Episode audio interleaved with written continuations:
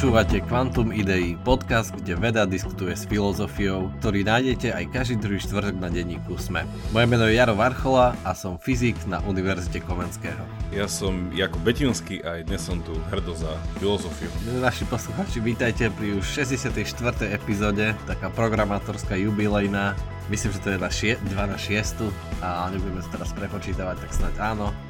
A dnes po zase krátkej pauze, keď ma zastúpil vynikajúci Petr Jedlička. Ak ste ešte nepočuli, odporúčam. Znova som si mohol zo zvedavosťou vypočuť Quantum Idei aj ja. A tak Jakub s Peťom znova nesklamali. A dnes sa budeme rozprávať o čiernych dierach a čo je fascinujúce je, že s tým prišiel Jakub. A vraj to má aj nejaké filozofické aspekty, tak znova som zvedavý na toto kvantum, že čo také filozofické je na čiernych dierach. Možno ste zachytili tú fotografiu, tak aj o tom sa porozprávame. Ak nie, tak si ešte môžete pozrieť a vygooglite fotku čiernej diery, ktorá je v strede našej galaxie, okolo ktorej práve teraz obiehame. No ale ešte predtým, než začneme, tak chcem vás vyzvať a poprosiť o podporu na našom Patróne, keďže sme veľmi blízko 100, už to fakt iba pár patrónov a máme aspoň ďalšie jubileum k tej 64 aj 100. A tým za symbolických 3,14 získate prístup všetkým extra častiam, ktoré sú na konci každej epizódy, kde niekedy sú vtipné, niekedy dovysvetľujúce, ale pre mňa sa oplatí. Je nejaký priednik, že niekedy nie sú ani vtipné, ani nič nedovysvetlia. To nie, také nie sú. Všetky sú buď dovysvetľujúce, alebo aspoň vtipné. Tak Jakub, čo, chceš nám niečo prezradiť? O svojom živote, alebo o tej filozofii čiernych dier? Vieš čo, obidve budú mať veľký prienik, že tam je to veľké nič. Je to veľká tma. Všetko, vieš, môj život je také energiu pohlcujúci, také monštrum. Ale ja som chcel povedať, že keď si tak uviedol, že je veľmi prekvapivé, alebo samo o sebe už je fascinujúce, že s touto témou prišiel Jakub, tak hovorím, že ono v niečom je oveľa zarážajúci koncept to, že ja som prišiel s čiernymi dierami ako samotné čierne diery. Takže, ale dneska sa budeme venovať ním. Akože, no, prečo som s tým prišiel? Akože, asi len preto, že kvôli tej fotke, a však k tomu nám, neviem, asi nechceme o tom hovoriť úplne príliš veľa, že ako tá fotka vznikla. Ja som si k tomu aj čítal pár článkom, viem, že napríklad v týždni to mali veľmi dobre spracované, že prečo to vlastne nie je fotka, prečo to trvalo toľko rokov a tak ďalej. Akože fascinujúce samo o sebe len toto, ako sme k tomu prišli, že to vidíme, ale nevidíme, keďže vidíme niečo iné, ale ono sa to vlastne nedá vidieť, takže buďme radi. Tak je to také pokorujúce. Ale čo mňa na tom začalo zaujímať je, že taká tá otázka, že dalo by sa k tomu pristúpiť nejako filozoficky? Že čierna diera a filozofia, tak som si to začal googliť a normálne ti tam čosi bolo a normálne by sa dalo, ale akože, že ma to vôbec prekvapuje, lebo že všetko má filozofický aspekt. Dokonca ešte aj filozofia a volá sa to metafilozofia. Takže, ale s čím by som chcel začať je také, že môj objav, našiel som, že existuje vďaka celkom štedrému grantu od Templetonovej nadácie, ak sa nemýlim, taký nový pionierský, myslím, že taký prerážajúci nejaký nový smer poznávania. Existuje taká oblasť, sa to volá, že filozofia kozmológie, to som prišiel na to, že to existuje. Je to celkom nová vec a je to, že spojený program Cambridge, Oxford a nejakých 5 amerických univerzít, že majú to také, že zdieľané. Pozeral som, že tam v tej faculty, čiže učiaci sú tam aj Roger Penrose, o ktorom sme párkrát hovorili, že a tak ďalej. A teda mňa hlavne zaujímalo, že akože, že super, čiže vlastne to je tam, kde sa tá filozofia tých čiernych dier bude diskutovať. A čo by to vlastne mohlo byť? A potom som začal narážať na také veci, že šťastie už sme sa o niečom rozprávali, ale že to, čo možno čoho sa dneska dotkneme, aj cez to, ako povie, že čo to vlastne tie čierne diery sú, ako o nich vieme, že vlastne sú, aký majú vplyv. Tak ide to do takých filozofických otázok, ktorých sme sa už dotkli a jedna tá základná je, že povaha reality. Hej, že typická taká ontologická otázka, čo je to realita, tak toto veľmi s tým súvisí. A tiež podobne veľmi sa do toho zabrda potom tá diskusia o takých základných konceptoch, čo sa používajú či už v teóriách fyzike, v kozmológii a tak ďalej. Čo je to čas, čo je to priestor, hej, akým spôsobom toto potom vplýva na naše chápanie reality. Našiel som aj takú zaujímavú diskusiu medzi tým, že prezentizmom a eternalizmom, hej, že, a to bolo teda priamo spojené na čierne diery, že ako nám čierne diery pomáhajú chápať, teda, že čas, že čo to ten čas je a čo to ten čas nie je. A tak ďalej. Čiže toto sú nejaké k tomu pridružené otázky, ktoré som našiel. Samozrejme, že ich tam ešte viac. Všetko to potom ide späť k začiatku existencie vesmíru, multiverzum a tak ďalej. Čiže niečo takéto sa mi s tým začalo spájať. Že vlastne, keď sa filozofia pozerá na čierne diery, tak budú to tieto otázky. Čiže hneď prvé zistenie, tak čierne diery poholcujú veľa vecí, ale očividne filozofiu nie. Takže svetlo neunikne, ani hmota, ale filozofia unikne. Keď sa pozrieš na tú fotku tej čiernej diery, na tú úvodzovka fotku, tak tam sedí taký filozof na kryja, tak máva. Je tam taký Aristoteles, Platón a Sokrates, ešte neboli pohltení. Presne aj to som chcel spomenúť, že ešte nám povieš, že Aristoteles už vlastne predvídal existenciu čiernych dier. Ten je za horizontom udalosti, takže je to v pohode. Ale chápem, akože dal by sa taký vtip, že Chuck Norris jediný, ktorý vyšiel z čiernej diery, vieš, alebo niečo také, alebo že ktorý pohltil aj čiernu dieru, vieš. To by sa dalo. Vyšiel to mi páči viac, to je také, to je dobré. Už jediný, ktorý vyšiel z čiernej diery. Hej, tak môžeme začať možno tým, čo sú. Tak reálne existujú tie objekty, aj keď niekedy znejú tak sci-fi, aj podľa všetkého toho, čo Jakub si teraz spomenul, tak znie to občas sci-fi, ale tie objekty fakt existujú, tie čiernery, a ozaj okolo jednej práve teraz obiehame, celý náš život obiehame okolo nej, lebo je v strede našej galaxie, je veľmi veľa galaxií, milióny a milióny galaxií, no a aj v tých galaxiách je niečo v strede, v zmysle v gravitačnom strede a zvyšok okolo nich obieha, tak ako my obiehame okolo Slnka, tak aj Slnko s celou slnečnou sústavou, so svojimi planetami obieha okolo stredu našej galaxie a trvá to dlho a neviem teraz presne, ale to možno teraz myslím, že neviem koľko to trvá, 20 000 svetelných rokov sme asi vzdialení od toho stredu, čiže to je dosť ďaleko, keďže svetlo prejde za sekundu 300 000 kilometrov a 20 000 rokov mu to bude trvať do stredu, čiže je to celkom veľká galaxia.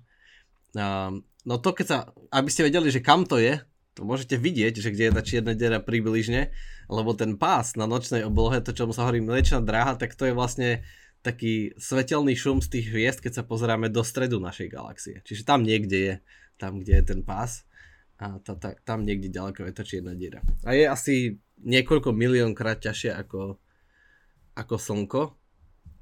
No a čo to vlastne je? A tá čierna diera je to... čierna je preto, a diera je preto, lebo je to vlastne roztrhnutý časopriestor. Že keď hviezda je dosť ťažká, nášmu slnku sa to nestane, ale keby bolo, myslím, že 3,8 krát ťažšia, čiže niekoľkonásobok slnka, keď má hviezda viac, tak ako náhle dojde to palivo, ktoré vlastne tvorí takú protisilu tomu gravitačnému ťahu, tak tá hviezda sa začne zmršťovať sama do seba vplyvom gravitácie, proste hmota sa priťahuje a keď je dostatočne ťažká, tak vlastne sa akoby roztrhne časopriestor, čiže vznikne taká koncentrácia hmoty, taká hustota hmoty, že tá gravitačné pole je tam tak silné, že tam neunikne ani svetlo už.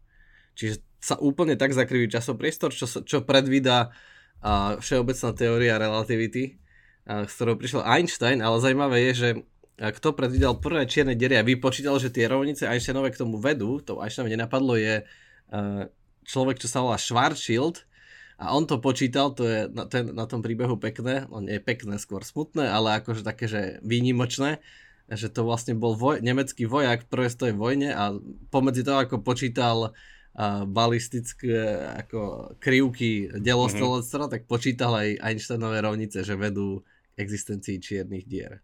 A to je svojím spôsobom, nedá mi poznamenať veľmi povrchnú vec, že vieš čierne diery a že Schwarzschild, čiže Schwarzschild ako čierny štít, čiže vidíš to, lebo i keď tá diera má, že to pohľcuje, ten šier, ako by to bolo, že to odráža.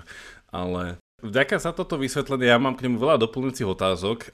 Prečo sa teda, ja keď som si teda načítaval, že k čiernym dieram, je super, že k tomu aj na Stanford Encyclopedia je celý článok, teda, že, ktorý sa volá Singularity a čierne diery a od toho sa dá odkliknúť ďalších 20 článkov, čiže ono to potom už ide do tých filozofických takých tých ramien, ako neviem, filozofia fyziky, filozofia matematiky a tak ďalej, ale táto filozofia kozmológie teda chce byť niečom taký ten novšia oblasť skúmania, ale teda keď som si k tomu čítal, že vždycky bolo také, že čierna diera, ako ty si povedal, že existuje, bolo tam slovo, že objekt a potom tam boli také tie prívlastky, že extrémne relativistický objekt, v zmysle toho, že to nie je ten druh objektu, ktorý len tak vidím a len tak ho meriam, že je to veľmi, že objekt nie je objekt, hej, že ťažko s ním.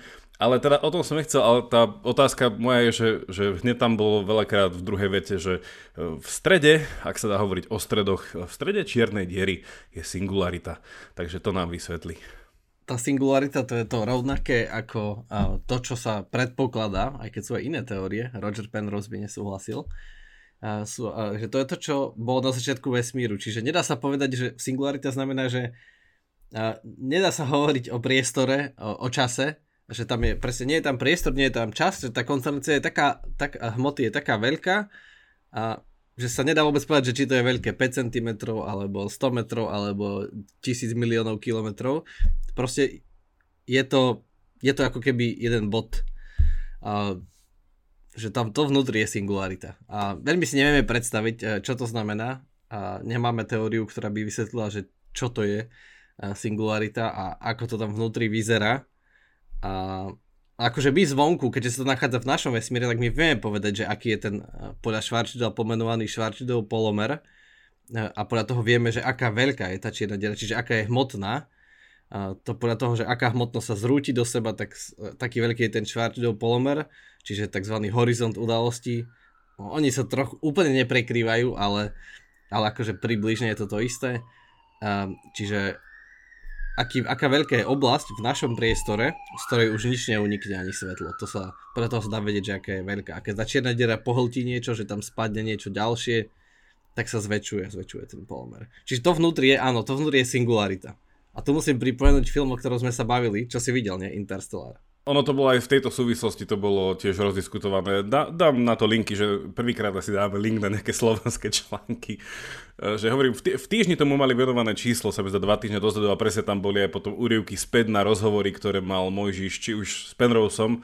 Málo ľudí vie, že aj s Penroseom sa niekto na Slovensku rozprával.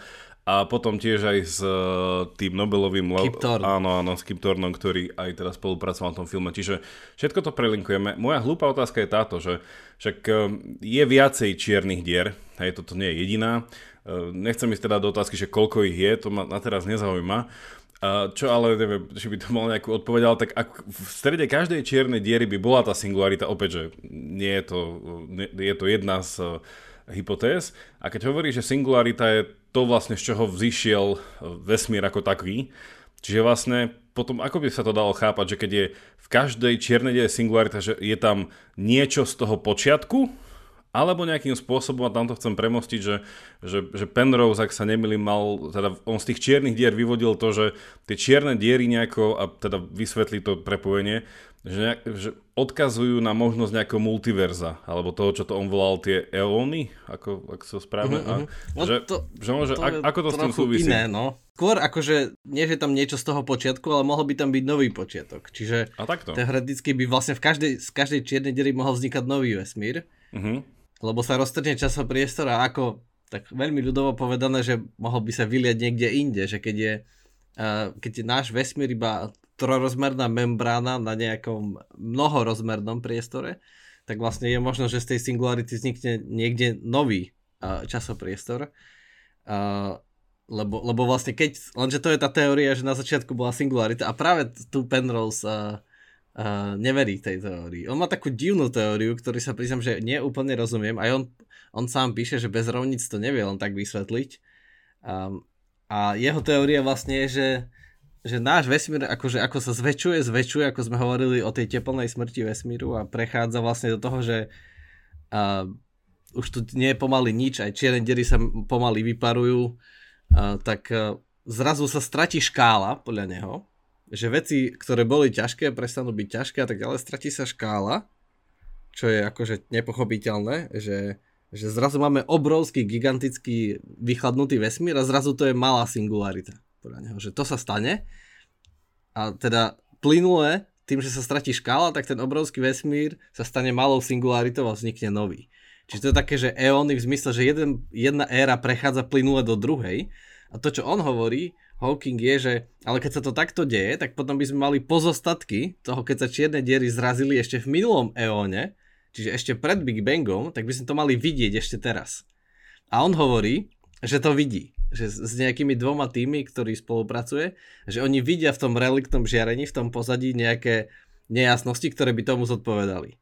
Ale je to také, že nie je to veľmi medzi vecami uznávané, lebo tam môže byť všelijaký šum a proste, ako aj správne Penrose hovorí, že logicky by takých vecí tam mali byť milióny a oni ich vidia 20. A to kľudne môže byť šum, proste to je štatisticky nevýznamné. Ako sa môže čierna diera vypariť? No to je to, čo, s čím prišiel Hawking a čo sa volá, že Hawkingová radiácia. A to je vlastne, ale to nie je dokázané, lebo to sa vlastne nedá dokázať, lebo veľmi nevieme urobiť takéto citlivé merania na čiernej diere. A tým, že tú energiu podľa Hawkingových predpovedí stráca veľmi, veľmi pomaly, tak sa to nedá zvonku takto pozorovať a namerať. A bude to trvať hrozne veľa rokov, ale vlastne sa vyparuje v zmysle, že tú hmotu, ktorú nabalí, tak postupne stráca tú energiu. No hmota a energia je vlastne jedno a to isté. E = mc/2. Takže hej, no a to súvisí už s kvantovým, že to je tá kvantová teória poľa a to sú tie virtuálne častice, že z nuly, ako matematicky vieme ten trik, že z nulu môžeme napísať ako +1 - -1. To je tiež nula. A takisto, že z nič, z kvantového nič, môže vzniknúť virtuálny pár častica, antičastica. A tie ale sa anihilujú naspäť. Čiže to tam stále vzniká, zaniká. Lenže Hawking predpovedal, že ale čo keď sa toto stane na hranici horizontu udalosti? A tým pádom jedno už je nemôže uniknúť a jedno môže. A samozrejme, kým sa to takých procesov stane dosť, tak to trvá celé eóny, dalo by som povedať. A teda nie v tom zmysle, ale hrozne, hrozne dlho. A tým pádom vlastne stratí tú časticu. Alebo antičasticu. Čiže sa postupne vyparuje. To je to Hawking radiation. Čo je za čiernou dierou? No, nevieme. A to si môžete pozrieť Interstellar. Čiže keby som šiel za ňu? V zmysle, že aj v Interstellari, že by som išiel, že donútra? Akože myslíš za ten horizont udalosti, tak to je dovnútra. Aha. Tak, no. Takže to je dovnútra. Čierna diera je guľa. Tam je v tom Interstellari, keďže, ako si hovoril Jakub, tak konzultoval to Kip Thorne, čiže nobelovský fyzik, tak tá fyzika tam je dobrá a sedí. No a ozaj... Keby je čierna diera príliš veľká, a tá sa volala Gargantua, podľa obraz francúzskej literatúry, tak keď je čierna diera obrovská, tak tam vlastne je možné, teoreticky je možné prežiť ten vstup do nej. Samozrejme nie je možné sa vrátiť, ale je možné prežiť ten vstup, lebo ak nie je dosť veľká, čiže ak ten Schwarzschildov polomer je menší, čiže iba neviem čo, pár metrov alebo stoviek metrov, tak ten rozdiel gravitácie na nohy a hlavu, ako tam človek vstupuje, bude taký obrovský, že vlastne nás natiahne ako špagetu, lebo už v tom bude veľký rozdiel. Čiže sa to nedá prežiť, ale ak je príliš veľká, čiže ak sú to neviem koľko, tak sa to dá prežiť teoreticky. Lebo je príliš veľká, čiže ten gravitácia je obrovská, ale ten rozdiel medzi hlavou a nohami nie je taký veľký, alebo medzi začiatkom a koncom tej lode. Čiže teoreticky sa nemusí ani rozpadnúť, aj keď je to také, že OK, zahrňa to ešte veľa všetkých iných predpokladov, ale... Ešte príliš skoro na to.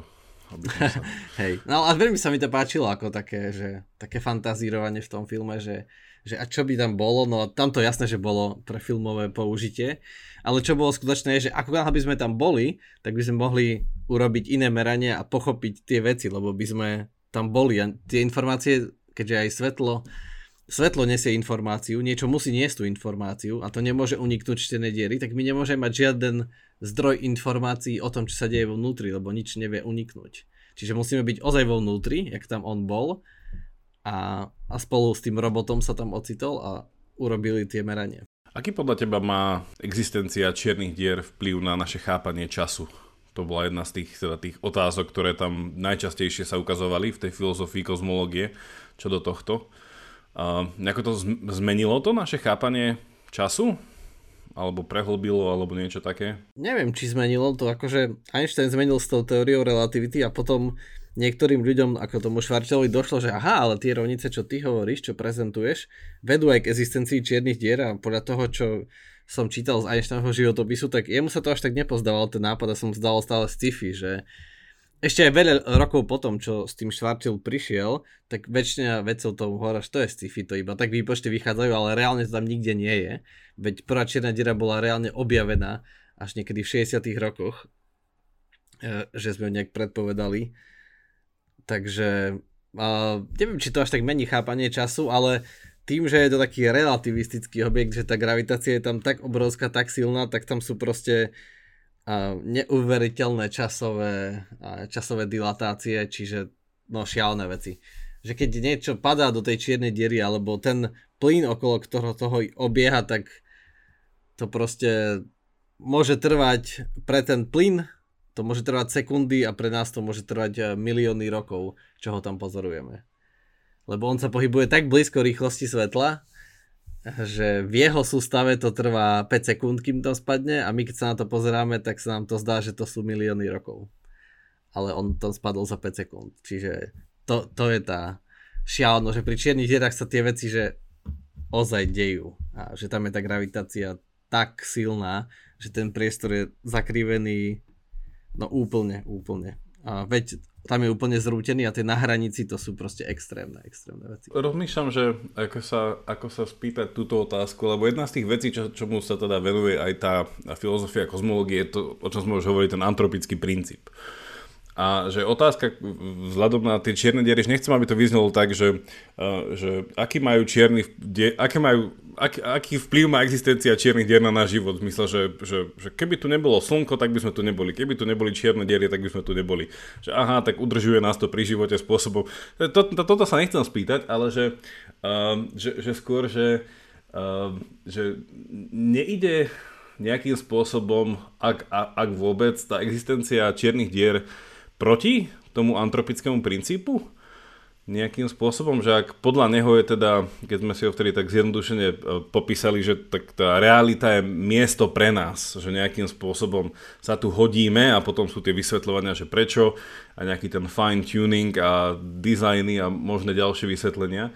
Ale že tie čierne diery nie sú taký, k tomuto taký klin, že ako by to mohol byť tá realita akože pre nás, ten svet, keď sú tu čierne diery. Aj. Tak toto je asi tá otázka. Ako myslím, že požírajú všetko, alebo čo? No, asi no, také niečo. Tak ale čo keď aj náš celý vesmír vznikol vlastne vnútri nejakej čiernej diery. Uh-huh. Čiernej diere, alebo teraz ako sa to skloňuje, neviem. Takže, neviem, a veď nemôže to úplne odporovať antropickému princípu, keď práve teraz okolo jednej obiehame, nie? A existujeme a obiehame okolo nej. Čiže, neviem, ja tam nevidím až taký rozpor. A tam videli tí filozofii? Nie, práve že oni to bali, že ako jeden predmet skúmania. Teda ja tam teraz, tak ja tam vkladám do toho vzťahu tie čierne diery, že on samotné sa to venuje antropickému princípu ako jednu z mnohých vecí. Ale to rozmýšľam, že preto som hovoril, že neviem, ako tú otázku správne položiť a tým som chcel prísť k záveru, že možno tá otázka ani nie je správna, keďže sa nedá položiť. Alebo je správna svojej totálnej irelevancii, že však áno, však a hej, že rovnako ako aký vplyv má Saturn na náš život, tak má, je tam a keby tam nebol, asi by sa veci pomenili. Takže neviem, tebe prídu nejaké, že ak nie z filozofia, alebo nejaké také, že iný pohľad na čierne diery, len čo nejaké, že pohľad vedca, že má to podľa teba vplyv aj na niečo, na naše humanitné chápanie reality, tak by som to nazval, že keď hovoríme o tom čase, antropickom princípe, priestore, veciach. Neviem, akože aj vede, to pre vedcov bolo zaražajúce to zistenie, že existujú, aj to pomenovanie, ktoré dostali, myslím, že John Wheeler s tým prišiel, že to povedal, že black holes, že je to taký akože fascinujúci objekt a to nie je humanitné, ale z vedeckého hľadiska je veľmi akože dôležitý ten objekt, jednak tým, že je vlastne v centrách väčšine galaxií, ako sa predpokladá, lebo to ľahko hromadí všetku hmotu. No ale tým, že ten objekt je zároveň taký hmotný a taký malý, tak si vyžaduje, na jeho opis sa vyžadujú vlastne dve naše teórie najlepšie, a to je kvantová teória, kvantová mechanika a teória relativity, ale my ich nevieme sklbiť. A to sme tu možno už niekedy spomínali, že a to je tá teória všetkého, ktorú sa všetci snažia, že sklbiť tieto dve teórie, a práve kde sa to deje, kde to je najviac vidieť, sú práve čierne diery.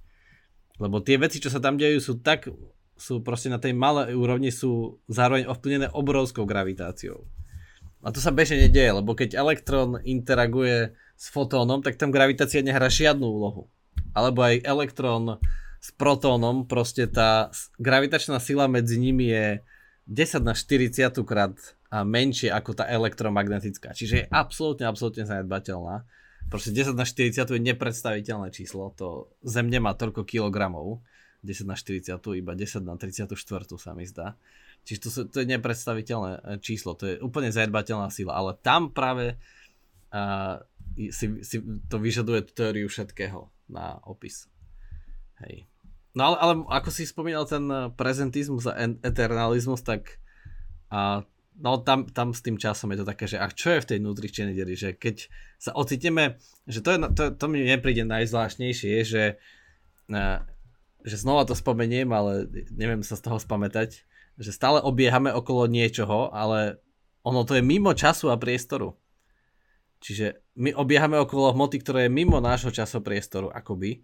Ale no aj nie, ale vlastne je tam roztrhnutý čas a priestor, že tam vnútri pravdepodobne nie je čas, že kto vie, čo je tam vo vnútri, ale napriek tomu to na nás plýva cez tú gravitačnú silu.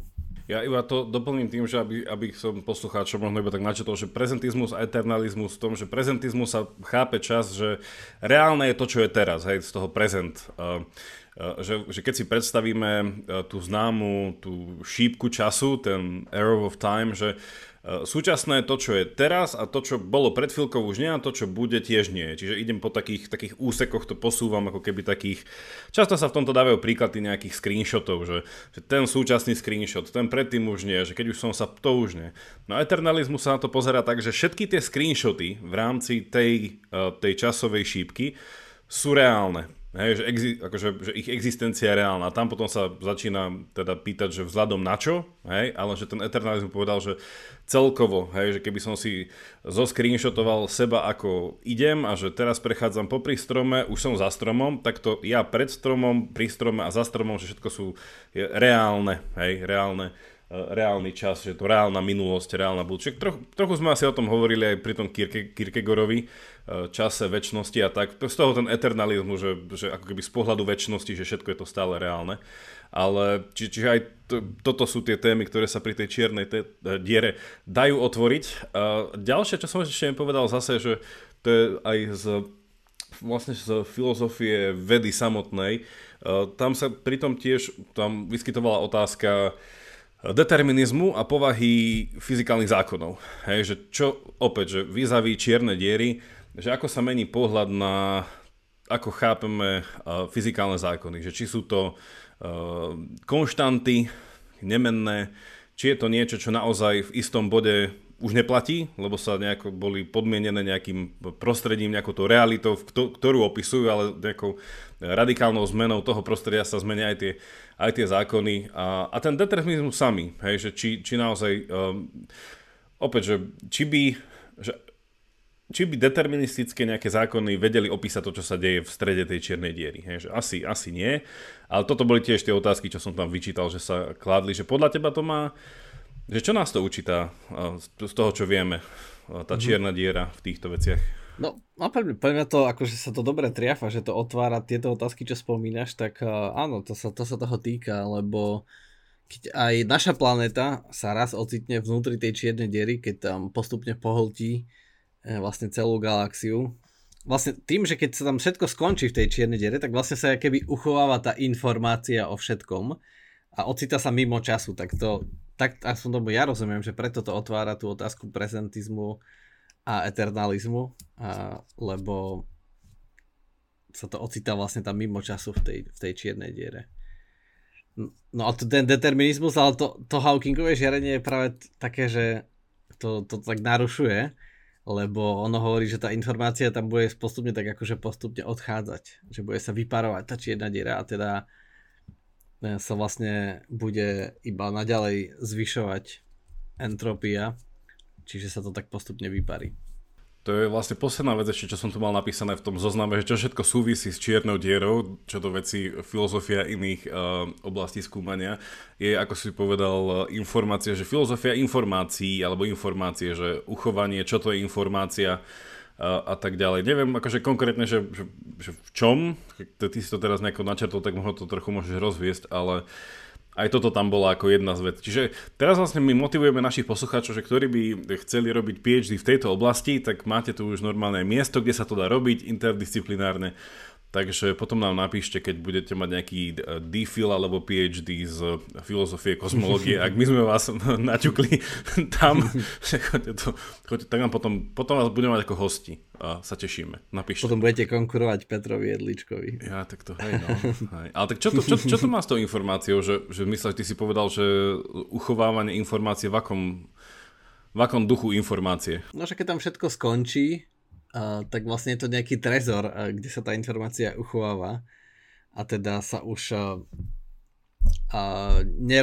nerozdistribuje vlastne po obrovskom priestore, ale sa nejak uchováva v tej čiernej diere, v nejakom tom trezore, že to vlastne zamykáš do nejakého bodu tú informáciu, ako keby sa tam zhromažďuje.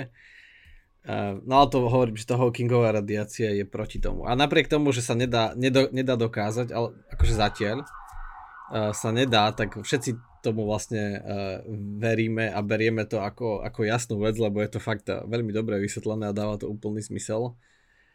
A to vznikanie virtuálnych párov, akože častíc, antičastice je dokázané experimentálne a je to akože jasný fakt, takže to sa tak berie, že to tak je, takže neviem, či to potom zachováva tú informáciu, ako si to predstavujeme. Ale hej. No celý čas sme nehovorili ani o tom. A potom tú informáciu by to mohlo preliať do toho nového zase eónu niekde, takže ono. To neviem presne. Vieš, keď sa povie, prepáč takto úplne, že s perverzným, že keď sa hovorí, že vieš, na počiatku bolo slovo, tak to je vlastne tá nazhromaždená informácia, ktorá sa cez tú čiernu dieru tak Penroseovsky preleje do toho nového eónu niekde a zase tá informácia rozdistribuje, alebo vlastne sa zmrší. To by si sa musel spieť Penrose, ja to neviem, že či to on myslí tak, že sa zmenia aj fyzikálne zákony, alebo sa to iba celé preškáluje. Ale celkovo Penroseové myšlienky sú vždy také šokujúce, že on má na všetko iný názor ako väčšina. Že čo sa týka aj toho vedomia, čo sme tu spomínali, tie jeho mikrotubuli, nikomu sa to nepáči, ale Penrose proste s tým príde. A mne sa páčili mikrotubuli. Tak tebe, ty si jeho fanúšik. A táto istá teória o tých eónoch, všetci sú proti, ale on proste povie, že nie, že to sú eóny. Ale tie jeho myšlienky sú podľa mňa zaujímavé v tom, že ich treba sledovať v zmysle, že aj keď sú zlé, alebo aj keď sa ukážu ako nesprávne, tak ten jeho spôsob myslenia je taký unikátny, že sa z toho môžeme veľa naučiť, že je odvážne myslieť tak doslova paradoxne, že tá myšlienka, že niečo bude tak veľké, až sa to stane nekonečne malým, je proste, že čo? On to nemyslí akože rozprávkovo bajko, on to myslí, že to sa fakt deje, že my tu sme preto, lebo to sa stalo, lebo to sa neustále deje, že sa proste stratí škála, a to je také, že čo? Že ako sa môže stratiť škála? Že mne to nikdy predtým nenapadlo, nikde inde som to nečítal, iba u Penrosea, čiže je to také, že u... No ale sme sa celý čas, Jakub, nerozprávali o tej fotografii. To som chcel teraz v závere, že to jednoduchšie si necháme na potom. že príde mi také, že vzhľadom na tieto úvahy, toto je tá vec, ktorá je jednoduchšia v tom, že už sa stala a už ju iba akože spätne vysvetľujeme. Tak povedz, že vlastne, že prečo to nie je fotografia? To je také, že mne to príde, keď často ľudia hovoria, že to je obrázok čiernej diery, tak tam vždycky treba povedať, že áno aj, ale tak dopovedz to ale. Chytrým poslucháčom už došlo, že ale veď keď z tej diery neunikne ani svetlo, tak ako môžeme urobiť fotografiu, keď z nej nič neunikne? Ako ťa unikla tá fotografia? To bol paparazzi, čo šiel rýchlosťou svetla viac. To, keď si pozriete a vygooglite tú fotografiu, tak vlastne áno, je to pravda, že tá čierna diera je toho vnútri, to, čo nevidno, to, čo je čierne. Ale vlastne aj čierne veci môžeme vidieť, že aj bežné veci v živote, akože v bežnom živote, tie čierne veci, z nich skoro žiadne svetlo neuniká. A my vieme iba preto, že sú čierne, že okolo nich je, neviem, že teraz ten mikrofón, ktorý mám pred sebou, tak z neho uniká veľmi málo svetla, že nie je to dokonalé čierne teleso. A dokonale čierne, že by to nič neunikalo, ale hrozne málo. Viem, že to je čierne podľa pozadia. A takisto to vieme okolo toho, že okolo tej čiernej diery, keďže to je veľmi hmotný objekt, veľmi, tak obieha tá hmota a tým, že obieha stále rýchlejšie a rýchlejšie, tak sa zohrieva na neuveriteľné teploty a v dôsledku toho vyžaruje nejakú energiu, čiže veľmi jasne svieti. No a na tej fotografii vidno, že je tam nejaký svetlý pás, a potom je tam taký, že do žltá a potom taký červený a to je ten doplerovský efekt, ktorý bežne počujete s tou sanitkou, či ide k vám alebo od vás, tak sa mení tá vlnová dĺžka. No a ten plyn, keďže obieha okolo nej, tak ten, čo sa pohybuje smerom k nám, tak je ten jasný a ten, čo od nás, ten je ten červený menej jasný, lebo tie rýchlosti sú také veľké, že to proste má vplyv. No a ešte aj to je to iné v tom, že to nie je skutočné svetlo, to sú iné vlnové dĺžky, rádiové a iba sú preložené do našich vlnových dĺžok. To je niečo ako infrakamera, že vlastne nemôžeme vidieť, ako veci vyžerujú teplo, a to je to nočné videnie, čo používajú vojaci alebo neviem čo, no ale môžeme to preložiť. Vidí to nejaký stroj a on nám to proste preloží do viditeľného svetla. Takže v tom zmysle. Ja položím na schvál mylne zavádzajúcu otázku. A túto fotografiu nám sprostredkoval webov teleskop? No webov teleskop ešte nesprostredkoval nič.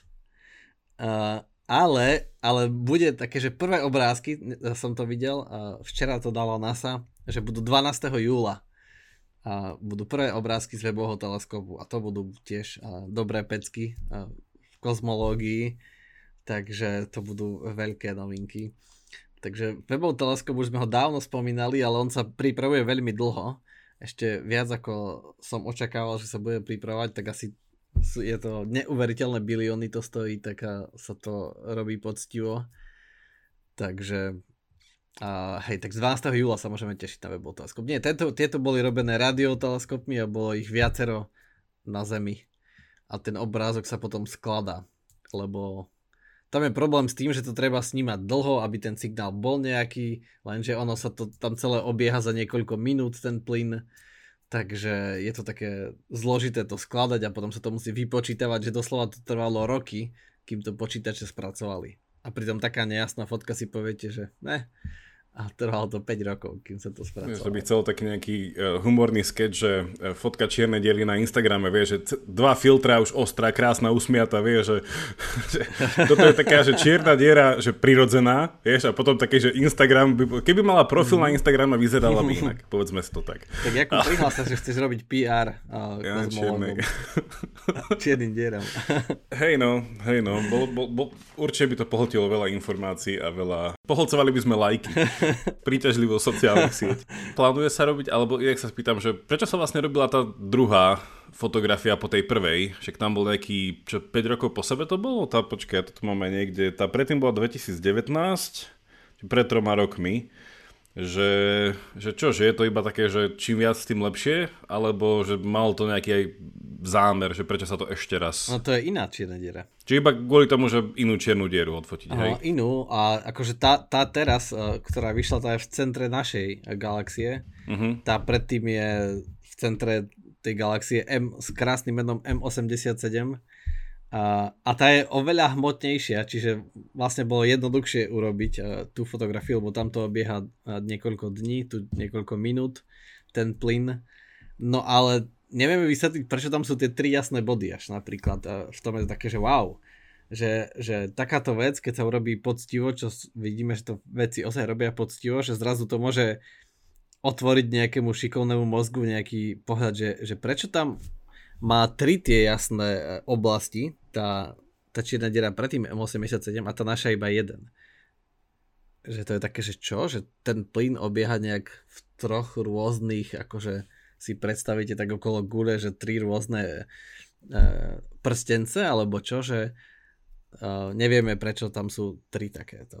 No, takže to sa nevie.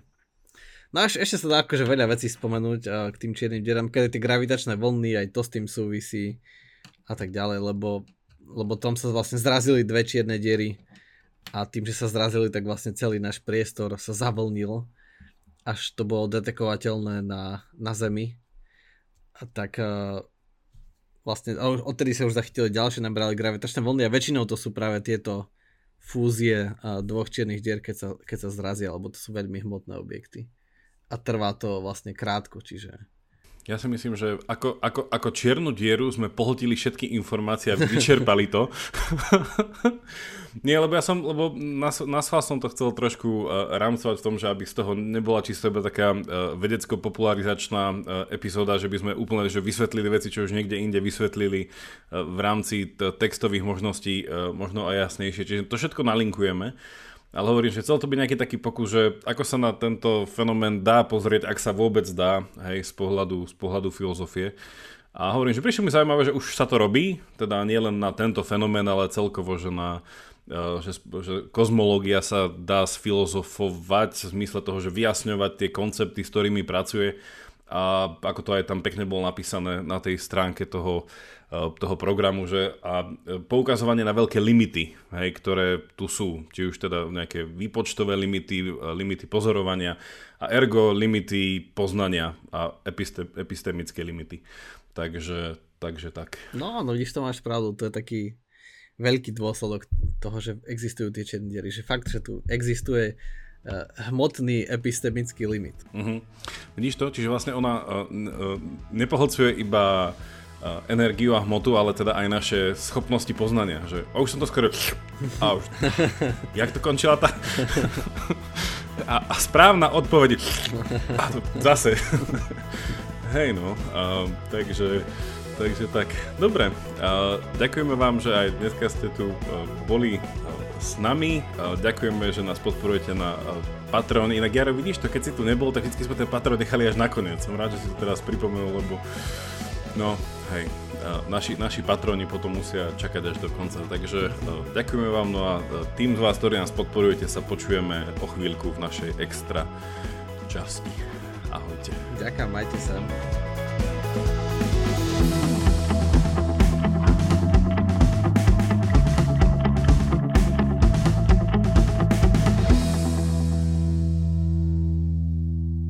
Aj vy máte pocit, že história je divadlo, ktoré sa stále opakuje, len občas mení obsadenie a kulisy? Alebo skôr pozeráte na minulosť ako na mnohovrstevnú skladačku a záhadu, ktorá vás vťahuje a láka objavovať neznámy svet? Alebo sú dejiny len výmyslom tých, ktorí o nich hovoria? To je len zopár otázok, o ktorých budete premýšľať pri počúvaní pravidelného podcastu Dejiny denníka Sme. Odpoveď vždy nedostanete, ale už hľadanie a objavovanie je zážitok. Moje meno je Jaro Valent a každú nedeľu sa spolu s hosťom vydávame na túto poznávaciu cestu.